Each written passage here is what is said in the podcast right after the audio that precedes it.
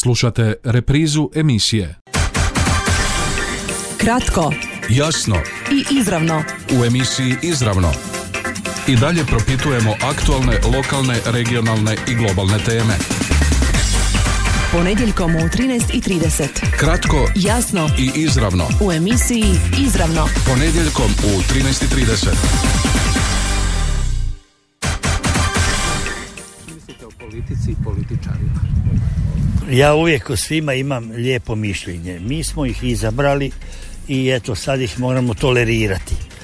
Mislim da možda nisu svi ovaj kako bi mi željeli, ali eto, narod bira i narod onda mora to i tolerirati, odnosno živi s tim. Mogli bi se i popraviti, mogli bi biti ovaj pošteniji neki, ali eto, Eto, a vjerojatno se i odgajaju jedan uz drugi, pa onda ako je jedan manje pošten, onda ne može ni drugi biti, jer onda ne, ne može biti u tom društvu više, ne uklapa se. A eto, ima i poštenih, ima i vrlih vredni, ali ti su u manjini. Eto, mislim da nismo mi jedini u svijetu, pa vjerujem, ali naši čini mi se da su prednjače u tom. Kako politički diše Slavonija godinu dana prije prvih izbora? Kakva je percepcija politike na istoku Hrvatske? Koliko su Slavonci politični? Mijenjali se njihov odnos prema politici? Što uopće misle o politici i političarima? Kako ocjenjuju aktualno stanje u zemlji i Slavoniji? Mogu li utjecati na promjene? Jesu li spremni osobno se angažirati u politici? Koliko ih uopće zanima politika? Kratko, jasno i izravno u današnjem izdanju emisije izravno odgovaraju Katarina Horvat, vlasnica Agencije za odnose s javnošću i doktorantica na studiju komunikologije Osječkog sveučilišta i asistentica na Akademiji za umjetnost i kulturu. Dobar vam dan i dobrodošli. Dobar dan i hvala na pozivu. Psiholog Marko Raguž, naš đakovački politički analitičar. Dobar dan i dobrodošli. Hvala lijepo na pozivu. Umjesto bilo kakvog uvoda, poslušajmo još malo razmišljanja Đakovčana kako oni percipiraju politiku i političare. Asocijacija na politiku, a, a to je sve dio života. Mislim, to je život samo, mislim, život koji meni nije blizak. Ja u politiku ne bi išao, što kaže onaj, ne bi, po- pa zato što ovaj, nisam osoba koja bi tako, e, naučio sam pošteno živjeti, raditi i naučio sam da mi, da mi neko ne sugerira moraš tako, moraš ovako. Eto, volim, želim biti samostalan u, u poslu, a u politici ne možeš biti samostalan, moraš e, kako ti onaj nadređeni kaže, kao u vojsci, kao u policiji i tako. U politici moraš biti ovaj, imaš uvijek šefa iznad sebe I- onda ako ne činiš kako on želi, onda nisi podoban. A priori negativno doživljavate. Pa ovako, možda više negativno. 60% negativno, a 40% pozitivno. Nije baš sve crno. Mislim da nije korektna, da političari nisu korektni, da se dr- da lažu puno i tako. Da iskrivljuju. Treba se slušati e, ove koji se bore za narod, kao Ivan Pernar i slični. To je težak posao s jedne strane, ali i posao koji je takvog karaktera da ga žele mnogi i koji nisu sposobni da ga obave kako treba. I iz toga se vrlo često dogodi dogode koje kakve devijacije. Ja nisam od onih koji bi to baš tako olako kvalificirao i govorio onako na prečac i pogotovo ovako na brzinu. Ne slažem se s onima koji eh, ovaj pljuju sve živo i sve ljude i političare dovoljno je da vi bez obzira da ste najpraviji i najzdraviji samo tim činom ako uđete u politiku već odmah iste sekunde iza toga ćete dobiti e, strahovito puno ovaj, neprijatelja, pljuvača koji će vas oblatiti, opljuvati i tako dalje. Ja se s takvim ljudima nisam nikad slagao, niti se sad. Ne mislim da je to e, tako kao što oni govore. Znači, sve pa tako i, e, i dobro i loše ima svoje ime i prezime i treba ga e, tretirati u skladu sa onim što se stvarno dogodilo, a ne on, on s onim što netko misli o tome. o političarima u Đakovu. Pa znate šta, uopće nisam ono politički nešto opredjeljena, niti sam, niti me zanima politika. Samo ugasim vijesti i ne zanima me, a nemam baš neko super pozitivno mišljenje. Pa nekako mislim da je kod nas je jako još uvijek prisutna korupcija, da sve uvijek ide tim nekim putem kor, ono, jednostavno mislim da je situacija takva da se ljudi koji se žele baviti politikom bave iz nekih takvih razloga. Znači što se žele, ne znam, sebi u biti nešto financijski, ne znam, možda si ono, skrbiti budućnost sebi i svojoj djeci, tako da u biti mislim da tu zapravo nema neke, ovaj, nekih poštenih političara kod nas u Hrvatskoj. Kako onda? Pa ne znam, mislim da bi, e, s obzirom na to da se stalno jedni te isti ljudi vrte u politici i znači na kraju to opet budu njihova djeca i neki ovaj, neke ono rodbinske veze i to mislim da bi se trebali ljudi jednostavno ovaj, e, promijeniti kompletni sustav, znači ono mlade ljude, e, obrazovane koji nemaju nikakve veze sa sadašnjom političkom ovaj, e, ne znam kako bi rekla, jednostavno mislim da se sve treba mijenjati s temelja, eto, to je moje mišljenje jer ovako nema, nema tu ovaj budućnosti za nas u Hrvatskoj. Mislim sve više ljudi odlazi. Moji su, evo pogledajte Đakovo, ja sam sad trenutno sa djetetom na porodinom. Vi ovdje nemate, ja se svaki dan šetam, vi imate jedne te iste ljude, ovo se sve, sve se iselo. Evo sad je uskrs se završio, ljudi su ošli i vi vidite stvarno stanje stvari. Evo kako je, mladi su ošli i nema nigdje nikoga. Kratko, jasno i izravno. U emisiji Izravno i dalje propitujemo aktualne, lokalne, regionalne i globalne teme. A danas, poštovani slušatelji, propitkujemo kako politički diše Slavonija godinu dana prije prvih izbora. Evo, čuli smo što Đakovčani misle, kako doživljavaju politiku i političare. U nastavku emisije s nama su Katarina Horvat, vlasnica Agencije za odnose s javnošću i psiholog Marko Raguž, politički analitičar. Dakle, Imate li potrebu preko, prokomentirati ova razmišljanja naših sugrađana? Marko? Dame bi trebali imati prednost, a evo dobio sam ja. Kažu u novinarstvu nema dama. Dobro. Pa na prvo bi razlučio dvije stvari, dva gledanja na politiku, u politiku u užem smislu i politiku u širem smislu. E, ono u užem smislu je ona politika koja se prolaži kroz medijski prostor i koja e, formira ta e, upravna tijela koje, kroz političke izbore i to je uski krug ljudi koji su da tako kažem prisutni u tim izvršnim nekakvim upravnim tijelima i ono što biramo na izborima, na biralištima. E, dok politiku u širem smislu e, rijetko ko može izbjeći, to je, e, ja ju volim nazvati politički menadžment, upravljanje društvom, dakle to je nužna pojava da se bilo koja zajednica koja je formirana i funkcionira na neki način opskrbi upravljačkim mehanizmima gdje netko zaista treba zasjesti i voditi i upravljati tim društvenim zbivanjima i procesima u javnom interesu, dakle onda u interesu svakog pojedinca člana, člana zajednice. Tako da ovdje u ovim izjavama naših E, sugrađana e, možemo čuti i jedne i druge e, jedna i druga gledanja na, na politiku i to u užem smislu i u tom širem smislu same riječi.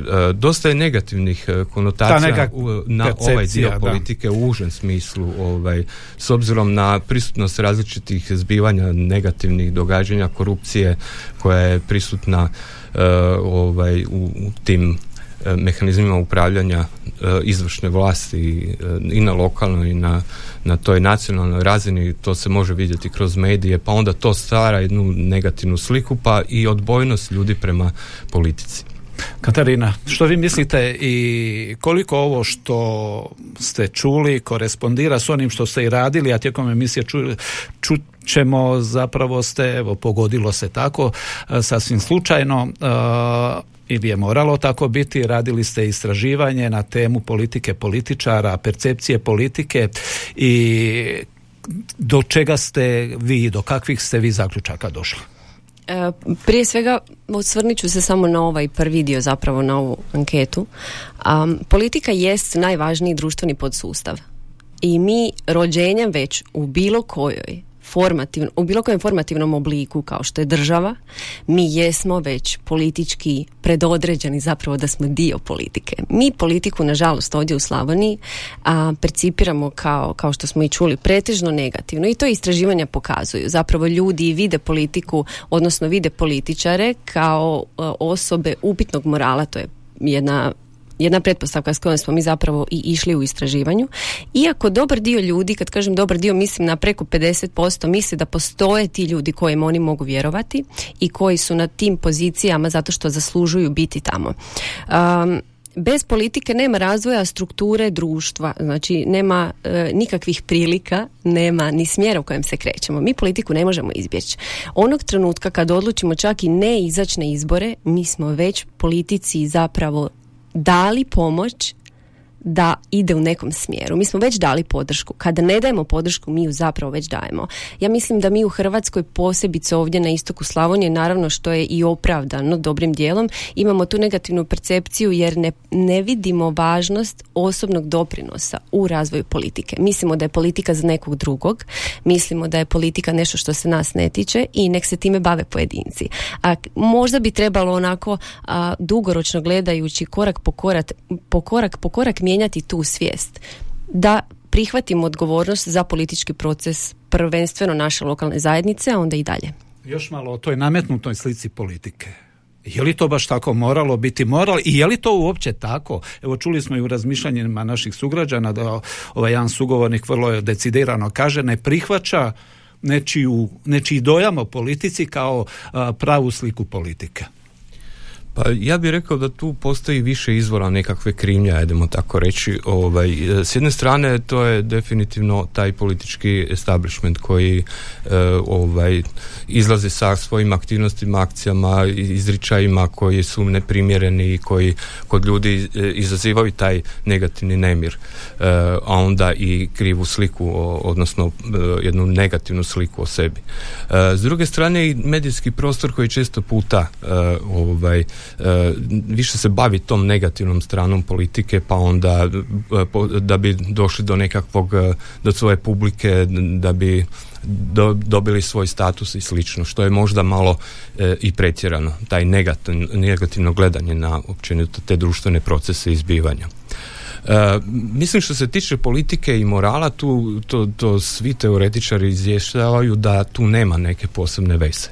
Ali e, politike bez morala ne može biti e, s tim da su političari nositelji tih moralnih normi i stečevina, a ideološki gledano ljude ćete lako razlikovati po tom svjetonazoru i slično. I sad voditelji te politike, oni koji su nositelji određenih ideja, određenih stavova, stajališta, gledanja na to kako upravljati društvom e, su ujedno i nositelji moralnih i etičkih standarda. E, često puta se tu uključuje i sama potreba za moći, jer politika je istovremeno i moć. E, želja da se postigne nešto, dođe do nekih svojih ciljeva, često puta je zasiće na tom potrebom da se izdignete, dođete na situaciju moći, a politika to omogućuje, onda i provodite te svoje namjere i ideje. Ako su one krive postavljene, a teško ćete doći do nekakvih krivih, e, loših postupaka redovnim putem, ali politika vam to može omogućiti. Takvih primjera kroz politiku ima. Dakle, hoću napraviti nekakvu korist za sebe, sad govorim sa, uh, sa pozicije određenog političara koji želi nešto krivo napraviti, uz politiku će on to i ostvariti. Bez toga neće. E to su one zle i loše poruke uh, političara javnosti i općenito biračima koje onda stvaraju ovakvu krivu percepciju. Spomenuli ste mene, medije sad u, u tom smjeru. Je li to toliko dominantno da se onda stvara ovakva slika o politici? Ili opet mediji preuveličavaju ili mediji se bave isključivo tim stvarima?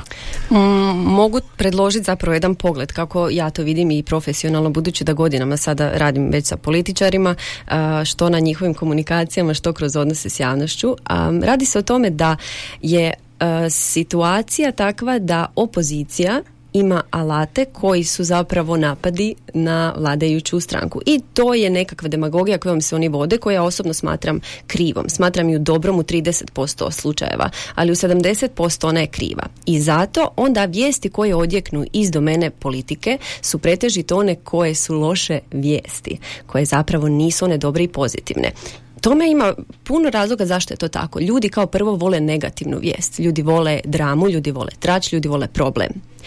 I kada im plasirate nekakvu lijepu informaciju koju imaju i vladajući, koju ima i opozicija, ona prođe mimo radara. Više se fokusiramo baš na ovaj negativan dio jer je više čitano, više gledano, više popraćeno i jednostavno na taj način onda većina i dobije informacije o tome što je zapravo politika. Kratka stanka u nastavku, probat ćemo s ove teorijske razine konkretno doznati, odnosno godinu dana prije, kao što smo i najavili u emis, na početku emisije, prije prvih izbora, a sljedeće godine se očekuju troji izbori, kako politički diše Slavonija? Probat ćemo o tome nešto konkretnije. Kratko, jasno i izravno. U emisiji Izravno i dalje propitujemo aktualne, lokalne, regionalne i globalne teme. Danas, poštovani slušatelji, propitkujemo kako politički diše Slavonija. Godinu dana prije prvih izbora s nama su Katarina Horvat, vlasnica Agencije za odnose s javnošću i doktorandica na studiju komunikologije Osječkog sveučilišta i psiholog Marko Raguš, naš đakovački politički analitičar. Dakle, usudite li se u ovom trenutku procijeniti, ocijeniti kako politički diše Slavonija, gospodine Raguš? Pa nemamo neke relevantne izvore ovaj, koje bi poslužili u tu svrhu, ali e, osim tih anketa koje su ovaj, rađene periodično od e, određenih kuća agencija, e, gdje se može vidjeti da politički HDZ još uvijek najbolje stoji, pogotovo u Slavoniji, no imali smo sad nedavno par ovih, odnosno juče, ovaj, lokalnih. izbora koji su malo bolji test za te stvari, no ipak je to udaljeno od Slavonije. Tamo se dogodilo nešto o, ovako zanimljivo na tom političkoj, na političkoj sceni gdje SDP ima jedan uh, odličan uspjeh u Varaždinu uh, koji je onako relevantan grad. Uh, što je na neki način naznaka da bi se u SDP-u moglo dogoditi neka određena politička konsolidacija jer je već duže vremena u problemima. Hoće li se to preslikati na slavonsku situaciju slavonskog SDP-a, odnosno te tih političkih opcija, to tek treba vidjeti. Katarina, vi ste radili neko istraživanje na tu, kako biste evo odgovorili najjednostavnije u ovome trenutku, kako politički diše Slavonija? um, toliko mi je jednostavno ovo pitanje, a toliko je kompleksan odgovor zapravo da nemam jednu rečenicu kojom to mogu pojasniti, ali mogu opet predložiti sljedeće. mi ovdje u Slavoniji mislim da ovo što je gospodin Raguž rekao zapravo ko, situaciju koju imamo na, na, na sjeveru Hrvatske. Mislim da se to neće dogoditi ovdje ovako skoro i preslikat, baš zbog te infrastrukture političke koju mi ovdje imamo, zbog načina razmišljanja koji prihvaćamo i zbog političke inercije. Zbog e, manjka političke participacije, razumijevanja političkih procesa, mi ćemo i dalje vjerojatno ostati na onome, ja ću ostati kući jer nemam glasovat za koga. To su i rekli ljudi u istraživanju. Kada smo ih pitali izlazite li na izbore, većina je rekla da izlazi, ok, od anketiranih opet je naravno pitanje sad uzorka zašto su baš ti odabrani, odnosno zašto baš oni izlaze. Međutim, ovi koji ne izlaze, ponudili smo im odgovore zašto je to tako. Prvi odgovor je nemam za koga glasovat. Dok je takva e, opcija, dok je takva percepcija, opet, ja mislim da ćemo se opet sresti sa niskom izlaznosti, ja pretpostavljam da će ovdje opet vladajući pokupiti veće gradove prvo, a onda e, i manje, manja lokalna središta, samo zbog infrastrukture. Ako to povežemo sa pitanjem, a koliko su ljudi zadovoljni aktualnim stanjem, koliko to korespondira jedno s drugim? E, oko 60% ocjenjuje trenutno političko stanje u Hrvatskoj lošim tipa 16% kaže da ne znaju, ostatak kaže da ocjenjuju dobrim političkim, e, odnosno trenutno stanje da ocjenjuju e, dobrim. Slavonija ima taj jedan veliki problem koji je još od 90-ih pa na ovamo, mislim cijela Hrvatska ima, nas je ta politička tranzicija zapravo koliko nam je dala tu demokraciju, ajmo je tako nazvat, zapravo nas je i unazadila jer, to, jer se nije dogodila prava demokracija. Opet se dogodio, nikad se nije dogodio pravi pluralizam, nego se opet dogodilo, meni se čini umlje. Marko, što vi mislite, imajući u vidu opću ocjenu, evo i agencije na nacionalnoj razini procjenjuju da zapravo se većina građana izjašnjava da nisu zadovoljni smjerom kojim se ide, međutim, kad to prevedete na ovaj svakodnevni politički jezik, tu se promjene ne mogu očekivati. Pa ta, to, taj medijski sadržaj je ono što smo rekli ovaj, u dobroj mjeri e, refleksija e, ovaj, onoga što se piše po medijima pa se onda stvara i takva slika. To je sasvim za očekivati po mom mišljenju. A ovdje se isto tako slažem da je pitanje, jako važno pitanje izlaznosti ovaj, koje se uvijek treba postaviti uz one postotke kada se radi o nekim istraživanjima. Gdje zaista je tako da čvrstim stranačkim infrastrukturama odgovara mala izlaznost jer se oni, oni te stranke imaju jak, jak mehanizam kako doprijeti do svojih sigurnih birača i izvesti ih na birališta. Dok slabe stranke e, tu prednjače ove, nezavisne liste često puta imaju fijasko e, ovaj, sa svojim nestabilnim i nesigurnim biračima. E, tu opet ću reći HDZ ima veliku šansu jer oni imaju i dalje najjaču infrastrukturu za ovaj branit će svoju poziciju ovaj i pokušati ići na novi mandat i to je uvijek bolja, bolja startna pozicija ukoliko uspiju ugušiti ove svoje da tako kažem e, političke protivnike. Tim više što HDZ na čelu sa Plenkovićem ima e, prilično skretanje prema političkom centru gdje se nalazi najveći broj birača i tu ćete naći i dosta da tako kažem otpadnika od drugih političkih opcija koji su se uspjeli tu e, naći i tako mekanom HDZ-u kojeg imamo već dva mandata. Osim ovog dvostranačja, u zadnje vrijeme nameće se sve više ta nekakva priča o nekakvom novom putu, o tim nezavisnima koji čak najavljuju na nacionalnoj razini osnivanje stranke i slično. Imaju li takvi šanse izglede u Slavoniji? E, dosadašnja praksa, ako se ne varam, pokazala je da svaka ta vatra koja brzo bukne, da se brzo i ugasi. Mi kao da percipiramo nekog spasitelja u politici, odnosno mi Hrvati kao narod, u, u to ime govorim, i onda nam se izrodi s vremena na vrijeme takva jedna ličnost oko koje mi konstruiramo cijelu sliku našeg spasitelja, nekog novog, nekog, e, nekog ko nema afere, netko tko je stručan, netko tko je sposoban, netko tko ima nekakvu žar. Međutim, s vremenom opet to splasne. Imamo nekoliko primjera iz naše političke, sa naše aktualne političke scene, pa i iz prošlosti i čini mi se da to baš ne završi najbolje. To traje dvije, tri, četiri godine i opet se vratimo staroj, dobroj infrastrukturi, ovo govorim pod navodnicima. Uh, tako da uh, ljudi kada odnosno ako govorimo o ovim nekim novim strukturama, možda ili pojedincima koji se pojavljuju na političkoj sceni i kojima Hrvati daju povjerenje i podršku, nisam sigurna da će to uh, završiti najbolje samo zbog prakse koja se do sad pokazala da i ne završi najbolje. Istodobno ove age, ankete koje se, koja se e, rade, istraživanja počesto znaju i biti ili odvesti u krivom smjeru. Izbori, tek dan izbora su najbolja anketa, kažu, i obično i nekakvo razmišljanje da je nitko trenutno po ovim anketama najpopularniji političar. Čime se to i kako objašnjava? Evo, ako ćete mi, Marko. Pa, e, o, ja ne volim taj izraz ankete, previše se koristi. Ovaj, je korisni termin istraživanje političko. Ovaj, uh, radi se o ono što mi dobivamo uh, kroz rad tih agencija koje u medijima iznose podatke jesu to je jedan, jedan dio političkog stava koji to je behavioralna namjera za koga ćete glasati. Uvijek je bolja predikcija preko mjerenja političkih stajališta, stavova, dakle ideološkog pozicioniranja, pa onda gledati kroz tu prizmu koji spektar politički bi netko mogao biti okrenut. Dakle, teško je očekivati od nekog uh, konzervativnog uh, nastrojenog pojedinca da, da će odabirati lijeve opcije i suprotno isto tako. Dakle, to, to je uvijek bolja predikcija, ali to su zahtjevnija, temeljitija istraživanja koja onda treba dovoditi u kontekst onoga za koja ti je politička preferencija od stranačkih nekakvih mogućnosti.